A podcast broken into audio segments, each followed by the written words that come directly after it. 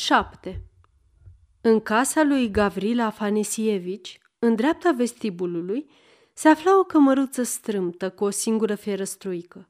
Înăuntru puteai vedea un pat simplu, acoperit cu o pătură de berhet, iar lângă pat o măsuță de brad pe care ardea o lumânare de seu, liniște caiete cu note.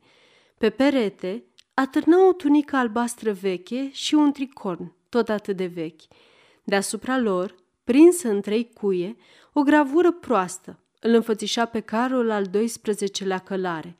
Sunetele unui flaut umpleau această umilă locuință. Maestrul de dans, prizonierul, singuraticul ei locuitor, în scufie și halat de nanchin, alunga tristețea serii de iarnă, cântând vechi marșuri suedeze care îi aminteau de vremurile vesele ale tinereții. După două ceasuri de asemenea îndeletnicire, suedezul desfăcu flautul, îl băgă în cutie și începu să se dezbrace.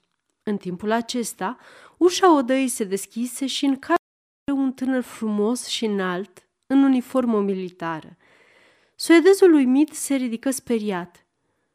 Nu mă recunoști, Gustava Dâmici, spuse tânărul oaspete tulburat. Nu-ți amintești de băiatul pe care îl învățai regulamentul militar suedez și cu care erai cât pe ce să provoci un incendiu? Chiar aici, în odăița asta, trăgând dintr-un tun de jucărie?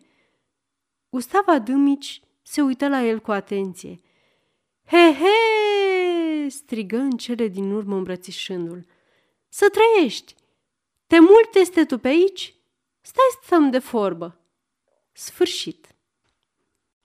Aceasta este o înregistrare Cărțiaudio.eu. Pentru mai multe informații sau dacă dorești să te oferi voluntar, vizitează www.cărțiaudio.eu. Toate înregistrările Cărțiaudio.eu sunt din domeniu public. Suntem prezenți și pe patreon.com slash cărțiaudio. Știm cât de mult îți plac cărțile audio și apreciezi munca noastră. Fii patronul nostru. Susține-ne prin donații pentru a-ți putea oferi și pe viitor înregistrări de calitate.